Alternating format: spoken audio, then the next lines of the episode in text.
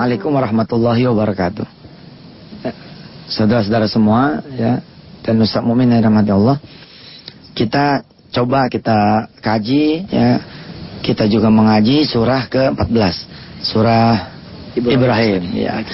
Ini surah yang salah satu surah yang saya demenin. Ya, Benar itu kalau lagi sholat malam ya atau lagi mimpi sholat isya yang panjang gitu ya.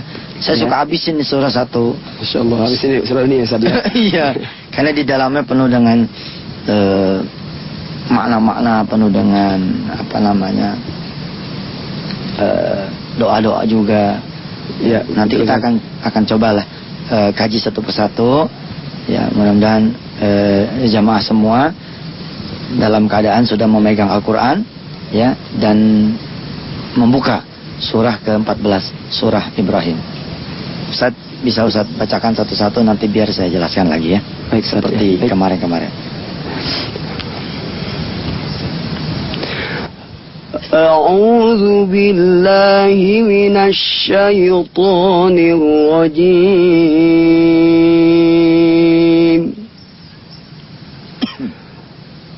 ألف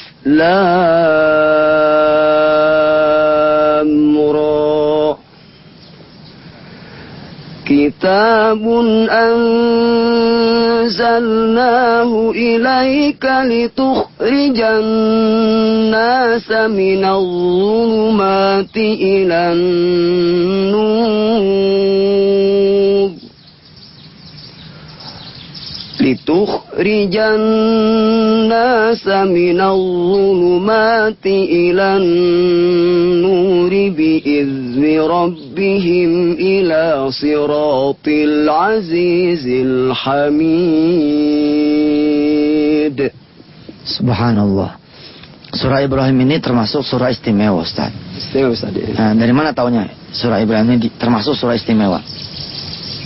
Karena diawali dengan huruf muqatta'ah. Iya, Nah, itu kalau surah sudah diawali dengan huruf-huruf penggalan ya, itu mesti di surah istimewa. Ya, semua surah istimewa jelas. Ya. Tapi dia semakin menunjukkan keistimewaannya ketika kemudian uh, diawali dengan huruf-huruf muqatta'ah. Nah, di awal ini Allah menyatakan bahwa Al-Qur'an ini ya kami turunkan kepada kita semua, kepada kalian Begitu Allah berfirman, "Litukhrijan nasa minaz zulumat ilan nur." Untuk mengeluarkan manusia dari kegelapan menuju menuju cahaya. Bi izni rabbihim itu pun ya dengan izin dari Allah. Ila siratil azizil hamid. hamid. Kepada jalan yang uh, Allah jalan Allah yang maha perkasa lagi maha terpuji. Jadi Ustaz, kalau seseorang ya jauh dari Allah, ini ada Al-Quran. Dan jauh dari Allah itu akibatnya adalah kesengsaraan. Kalau nggak percaya, contoh aja ada ya. Contoh, me, ya berzina lah silahkan misalkan. Kalau pengen tahu nanti rasanya gimana. Eh ternyata punya penyakit penyakit yes. kelamin atau jadi penyakit rumah tangga yeah. mestinya rumah tangga adem tentram ayam karena kasus zinanya misalkan udah saatnya ketahuan akhirnya jadi bubar mm. atau ngambil barang orang akhirnya jadi penyakit di dalam diri sendiri, sendiri ya. atau kemudian uh, hidup jauh dari Allah meninggalkan maksiat meninggalkan ibadah dekat sama maksiat akhirnya menjadi punya banyak hutang. Hmm, Insya Allah. Ya. Kalau kita mau keluar dari dari hal-hal yang tidak enak menuju hal yang enak, ya kembali kepada Quran. Ya, dan Quran itu dibacanya saja sudah masya Allah. Apalagi kalau kemudian kita mau mengamalkan. Ya. Al-Quran jadikan sebagai imam. Al-Quran jadikan sebagai imam, jadi hujah ya kan. Dan kalau sudah seperti itu, Mudah-mudahan kita termasuk orang-orang yang dibimbing oleh Allah, diizinkan oleh Allah untuk memegang Al-Quran dan mengamalkan Al-Quran. Ya, ya.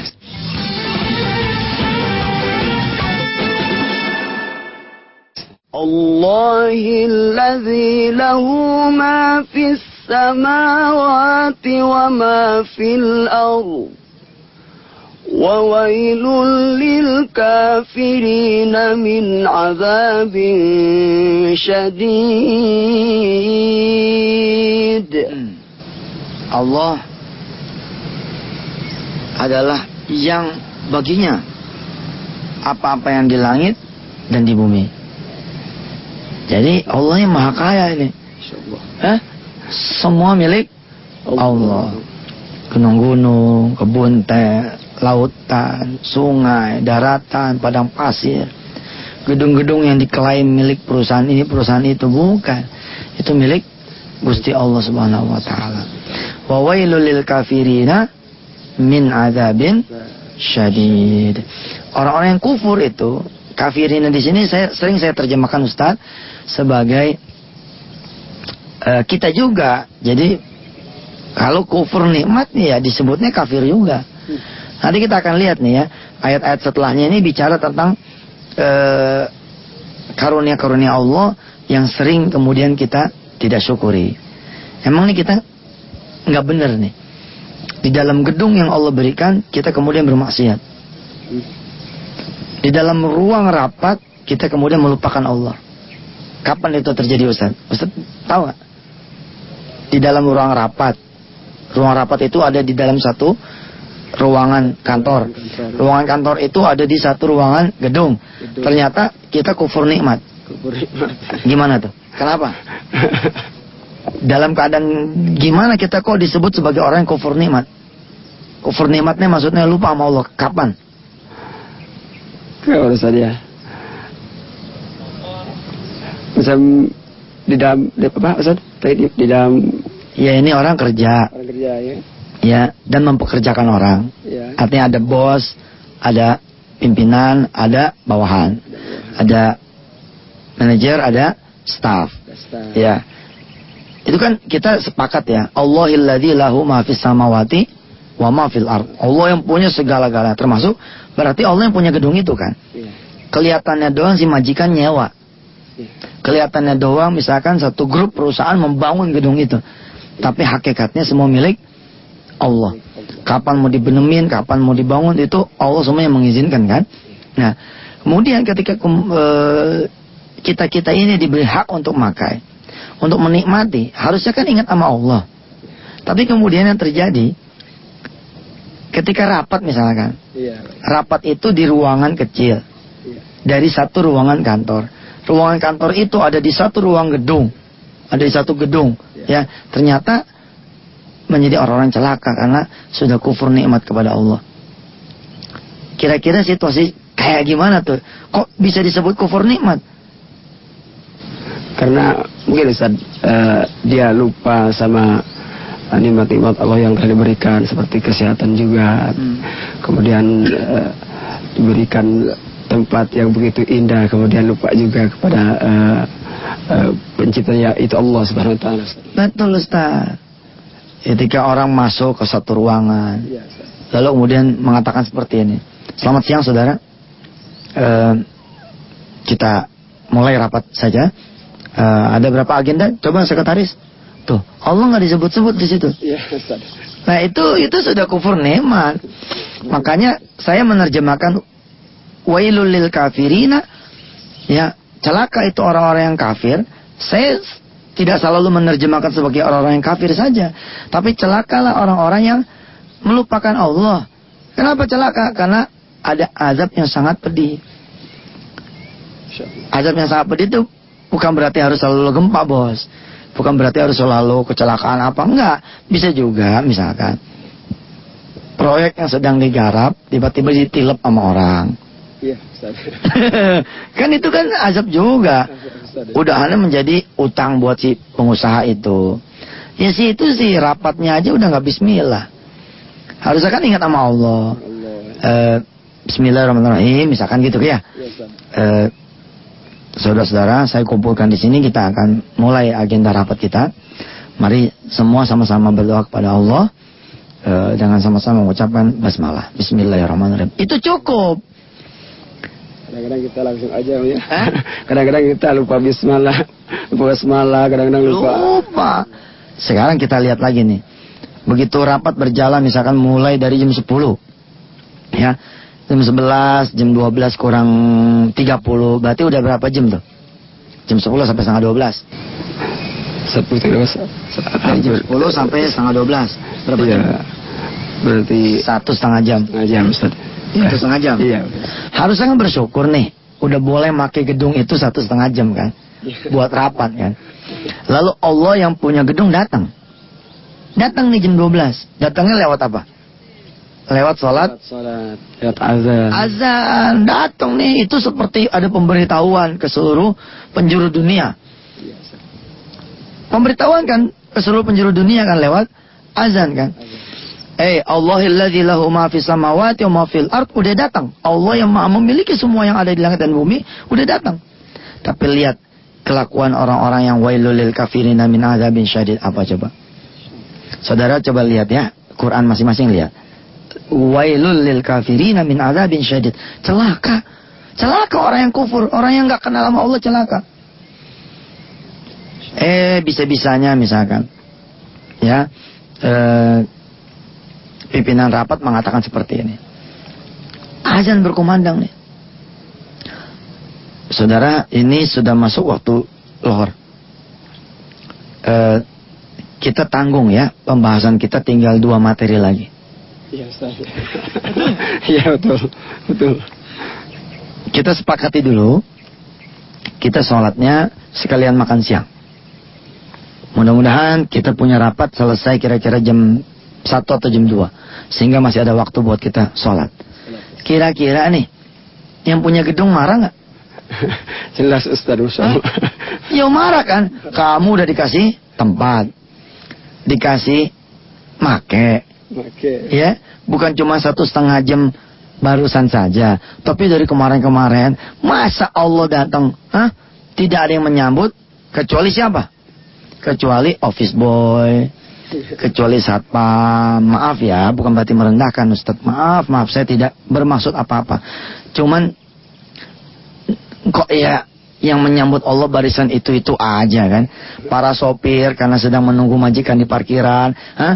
Dia bisa sholat tepat waktu. Sementara majikan-majikan yang mendapatkan karunia dari Allah yang lebih banyak, yang lebih besar, malah lagi rapat melupakan Allah tuh.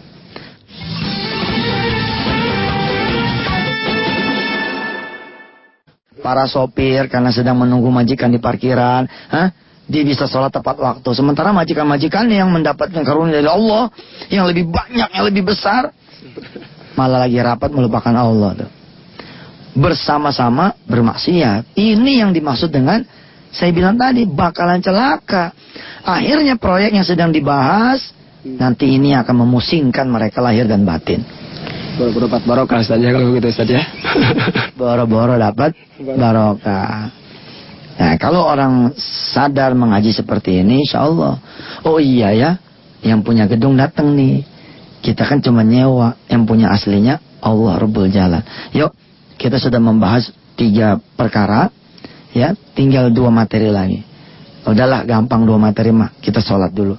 Nanti sehabis sholat, insya Allah kita akan lanjutkan lagi. Nah, begitu cakep. Hah? Eh, subhanallah, sehingga yang punya gedung seneng.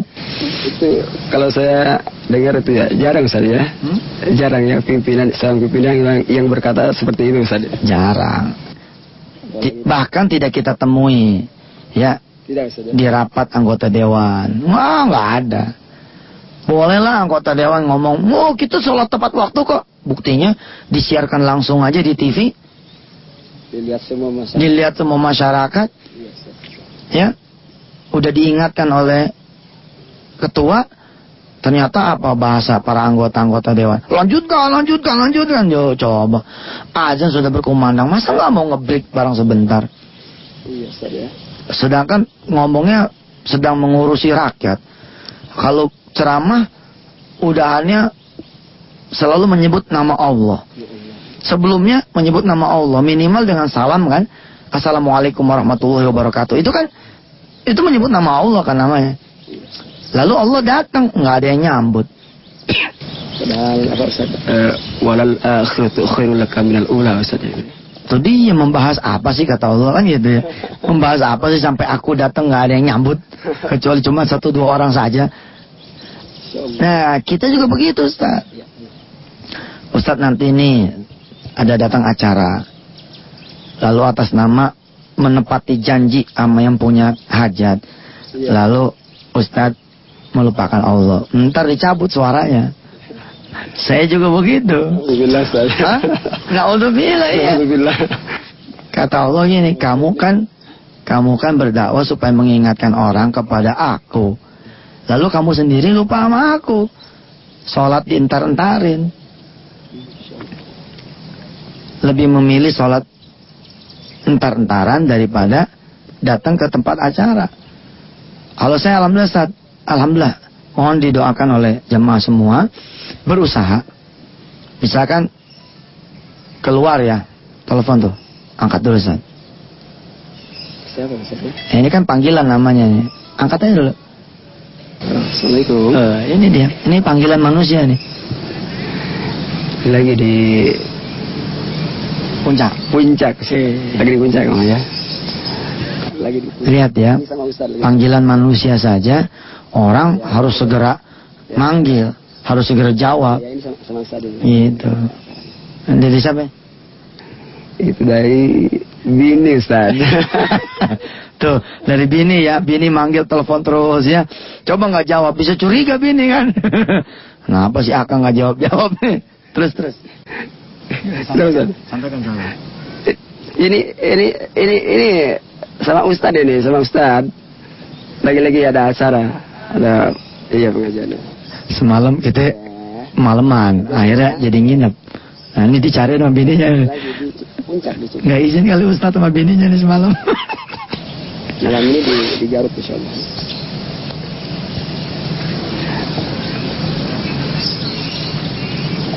Apalagi kalau Allah yang manggil. Ya, baik, iya baik ya nanti di di, di sana. Iya iya iya boleh boleh. Ya. Assalamualaikum. Waalaikumsalam. Nah, itu ya jamaah ya. Jadi kita akhirnya sering melupakan Allah. Karena sering melupakan Allah, subhanallah. Allah nggak suka tuh. Allah nggak demen itu. Terus kapan lagi ketika kita melupakan Allah? Ketika kita gajian, ketika kita punya untung, bukannya kita buat ibadah, malah buat foya-foya. Jangankan ke tempat maksiat, foya-foyanya aja, itu udah salah, udah wailun, udah celaka. Ntar Allah kurangin, Allah kurangin, Allah kurangin, Allah kurangin, akhirnya Allah habisin sama sekali.